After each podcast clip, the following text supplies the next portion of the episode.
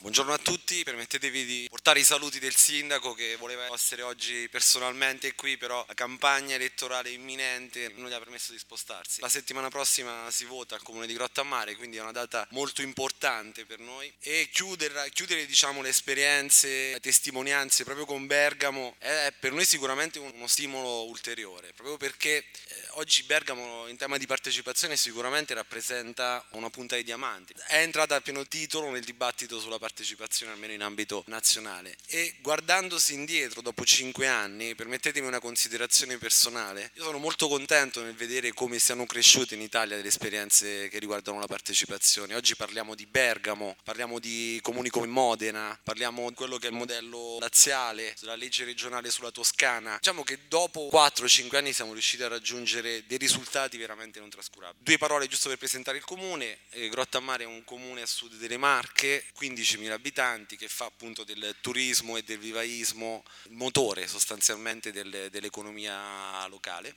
Ha una forte attività florovivaistica in quanto è anche appunto uno dei, dei centri più importanti per quanto riguarda la coltivazione delle piante ornamentali. Diciamo che fonda le proprie radici sociali in un benessere piuttosto diffuso. Adesso comincia a conoscere i primi problemi che sono un po' generalizzati e che riguardano sostanzialmente la casa e a me il lavoro in maniera anche piuttosto importante. Molto importante da un punto di vista politico per quanto riguarda i temi che riguardano la partecipazione è vedere come è composta l'attuale maggioranza. Il movimento cittadino che è al governo della città dal 1994 è appunto una lista civica che però ha dietro un intero movimento formato da persone che provengono oh, dai partiti, persone che non provengono dai partiti, persone che non hanno una sostanziale rappresentanza magari nelle associazioni associazioni, persone normali sostanzialmente. Ed è molto interessante vedere come, eh, qual è stato il trend elettorale, un trend molto strano, eh, siamo nel 1994, a livello internazionale sembra sempre più chiaro che il fenomeno della globalizzazione sposta il pallino della decisione sempre più verso l'alto e sempre più verso arene eh, di tipo economiche, non più politiche. A livello nazionale nel 1994 inutile che ripeto soprattutto agli italiani cosa è stato Tangentopoli, un sistema sistema di corruzione diffuso che ha portato all'annullamento di uno dei principali partiti di riferimento dell'epoca e a livello locale Rotamare riusciva ad aggiungere un'ulteriore specificità di crisi, ossia il comune era eh, stato commissariato. Aveva vinto eh, nel 1993 la destra aveva vinto le elezioni, per vari motivi non è riuscita a governare e nel 1994 il comune era stato commissariato.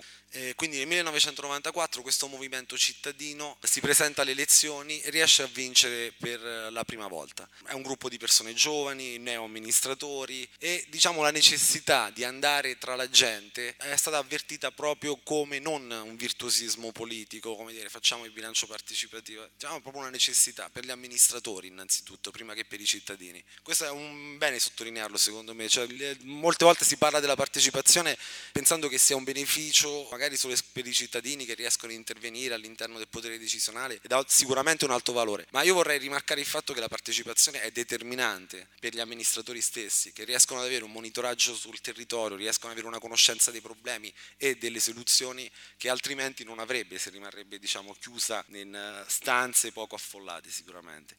Io vado oltre i criteri che aveva prima elencato Giovanni. Come funziona il bilancio partecipativo? Il bilancio partecipativo nel 1994 all'inizio aveva una strutturazione piuttosto spontanea, non era formalizzato, non aveva una regolamentazione rigida. Come dicevo, è stato proprio una necessità degli amministratori. Porto Alegre in questo senso era molto più lontano. Parlare di partecipazione nel 1994 non è sicuramente come farlo oggi. Sembrava una simpatica trovata elettorale inizialmente, poi in realtà si è si è dimostrata un vero e proprio modus operandi. Quindi inizialmente nel 1994 eh, sostanzialmente un primo, un primo ciclo assembleare sui quattro quartieri che aveva un valore, un valore propositivo, ossia mirava a far emergere le richieste di tutta la cittadinanza, una redazione, approvazione del bilancio e successivamente delle assemblee di ritorno che avevano un valore di controllo dei cittadini nei confronti dell'amministrazione, perché l'amministrazione spiegava cosa era entrato nel bilancio, cosa non era entrato e soprattutto perché ovviamente. Dal 2003, grazie anche e soprattutto all'influenza sudamericana, grazie alla forte tematizzazione che ha avuto il bilancio partecipativo in Italia, ha cambiato diciamo, sostanzialmente la sua strutturazione. Abbiamo un primo ciclo di assemblee che si chiamano gli amministratori ascoltano i cittadini, un tavolo subito dopo il primo ciclo di assemblee che serve per far emergere tutte le necessità dei cittadini e vi parlo della buca sotto casa del lampione fulminato piuttosto che la costruzione di un impianto sportivo, piuttosto che l'abbattimento di barriere architettoniche per l'accesso in spiagge disabili, la costruzione di un'ipotetica strada. Ho veramente un elenco a 360 gradi che va dal piccolo intervento a quello più caratterizzante il bilancio e l'azione amministrativa. Una volta che si ha questo enorme libro di richieste, di progetti proposti dai cittadini, si procede su un tavolo tecnico di fattibilità volto sostanzialmente ad eliminare e a scremare tutti quegli interventi che il comune non ha la competenza per realizzare, perché ovviamente poi un cittadino non ha sempre la competenza di capire quali sono gli interventi che un comune può realizzare oppure no. Ulteriore passaggio è quello di un tavolo partecipativo dei quartieri, che è un tavolo formato da tecnici, di politici e di eh, cittadini, che ha lo scopo di dividere tutte quelle richieste emerse nel primo ciclo in tre categorie fondamentali che sono le segnalazioni, sono gli interventi di quartiere e gli interventi cittadini. Poi c'è un secondo ciclo assembleare dove i cittadini eh, hanno le risposte sulle segnalazioni e votano le priorità sia per quanto riguarda il proprio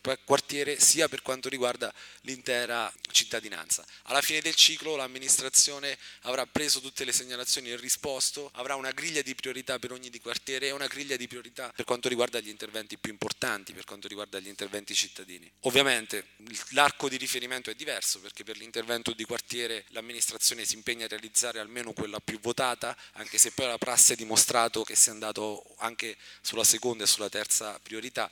Ovviamente per l'intervento cittadino, molto importante da un punto di vista di impegno, delle risorse umane e finanziarie, l'arco di tempo è sicuramente più ampio, quello del mandato amministrativo. Il primo ciclo di assemblee si chiamano gli amministratori, ascoltano i cittadini, abbiamo sette quartieri, abbiamo diviso la zona in sette quartieri e sostanzialmente la discussione verte sul bilancio. Noi presentiamo un documento dove si mostra il bilancio in maniera molto semplificata, in maniera comparata, aggregata voce per voce in base alle deleghe politiche, una semplificazione fatta precedentemente dagli uffici comunali per permettere eh, la, la, consapevolezza diciamo, del dibattito che si andrà a affrontare. Si farà un'opera di contestualizzazione in base alla legge finanziaria di quel momento, a parte di stabilità, poi diciamo al primo ciclo appunto si relega il dovere di far emergere tutte le istanze, i progetti, le richieste dei cittadini. Il secondo ciclo si chiama Decido anch'io, dove appunto sempre nei sette quartieri c'è la votazione delle priorità e la rendicontazione delle eh, segnalazioni. Quali sono stati i risultati ottenuti?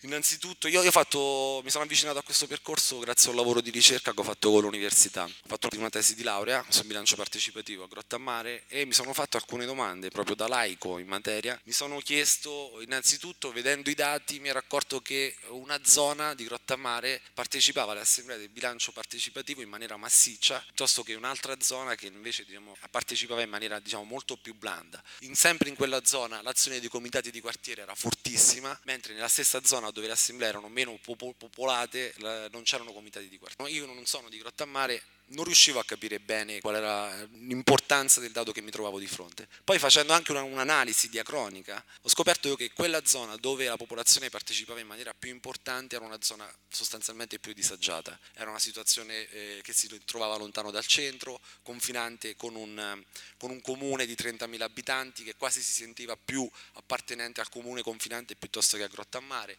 Grandissime abitazioni senza spazi per aggregazione, senza spazi per il verde, senza spazi per il sociale. Oggi, dopo 13 anni, 14 anni, possiamo dire che in quella zona dove si sono ottenuti molti risultati, la partecipazione è scesa a scapito di un'altra zona che sta crescendo in questo momento lungo un asse provinciale di alto scorrimento e sembra di rivivere diciamo, quel tipo di eh, stagione lì. In quella zona la cittadinanza partecipa in maniera massiccia, abbiamo dovuto dividere le assemblee, forte azione dei comitati di quartiere, quindi abbiamo visto come la partecipazione eh, riesce ad attecchire soprattutto nelle situazioni che hanno più bisogno di attenzione da parte dell'amministrazione. Questo che significa? Che si sono messi in moto delle leve di ridistribuzione delle risorse e di uno sviluppo piuttosto equo e omogeneo che oggi riesce ad ottenere Grottammare. Poi ho voluto, ho visto diciamo, diciamo, mi sono divertito a sfatare un po' di luoghi comuni, in realtà che erano anche i miei. Mi sono fatto un paio di domande eh, che mi venivano fatte e che vengono spesso fatte, che è quello di dire non possiamo fare bilancio partecipativo perché non abbiamo risorse a disposizione. Questa è un po' la, la prima, la madre di tutte le obiezioni. Io ho visto che in realtà non è così e che la partecipazione ha in sé eh, forme di autocontenimento da parte della popolazione molto importante. Negli anni precedenti del bilancio partecipativo, l'anno scorso, due anni fa, tre anni fa, quasi mai la richiesta più votata dai cittadini è quella più eh, costosa. Giusto per dire qual è stato uno dei risultati più importanti del bilancio partecipativo, che è quello di mettere in moto una serie di altri scenari partecipativi molto importanti. Vi parlo de- della riunione del mercoledì, che è una riunione del movimento. Il movimento cittadino, invece di decidere attraverso una negoziazione tra i partiti, decide attraverso una riunione autoconvocata di mercoledì. Tutti i cittadini prendono le decisioni più importanti. A Grottamare sono anni che non si fanno più interpartitiche, che sono quelle riunioni tra i segretari di partito partito che eh, decidono appunto cosa e come sviluppare l'azione dell'esecutivo. Vi parlo di un accordo di programma che è uno strumento urbanistico diciamo un po' delicato perché arriva ad una pianificazione contrattata. Ci si trovava di fronte un sindaco che doveva contrattare con un privato per riqualificare una zona centrale della città. Cioè nel bilancio partecipativo era emersa l'esigenza di eh, riqualificare quella zona, si doveva fare con un accordo di programma che arrivava a una contrattazione pubblico-privato, il sindaco ha promosso una serie di assemblee che gli hanno dato un mandato chiaro in fatto di 5 punti da ottenere. Ovviamente non vi dico nello specifico come è andata, comunque diciamo che i 5 punti sono stati ottenuti grazie al fatto che il privato si è accorto che dietro quel tipo di decisione c'era una volontà popolare. Per chiudere vi parlo del piano regolatore generale che è stato un altro percorso di partecipazione che è partita dal bilancio dove si è sfatato un altro luogo comune, ossia diciamo che la partecipazione allunga i tempi. Grazie a un percorso partecipativo fatto sul piano regolatore sono ottenuti due risultati importanti che altrimenti non si sarebbero mai ottenuti. Il piano regolatore è stato fatto e approvato in un anno e mezzo, due anni, ed era vecchio di 25 anni, proprio perché c'era un impasse politico-economica molto importante e soprattutto è riuscito a tagliare un milione di, di metri cubi in termini di area edificabile su quel territorio. Io ho fatto la domanda al progettista quando facevo la tesi, ho chiesto quante volte succede che rimettendo piano in mano ad un piano regolatore lo si fa togliendo volumetria e la risposta è stata mai, quasi mai per lui. Avrei altre cose da dirvi, però magari durante il dibattito le sviluppiamo meglio. Grazie.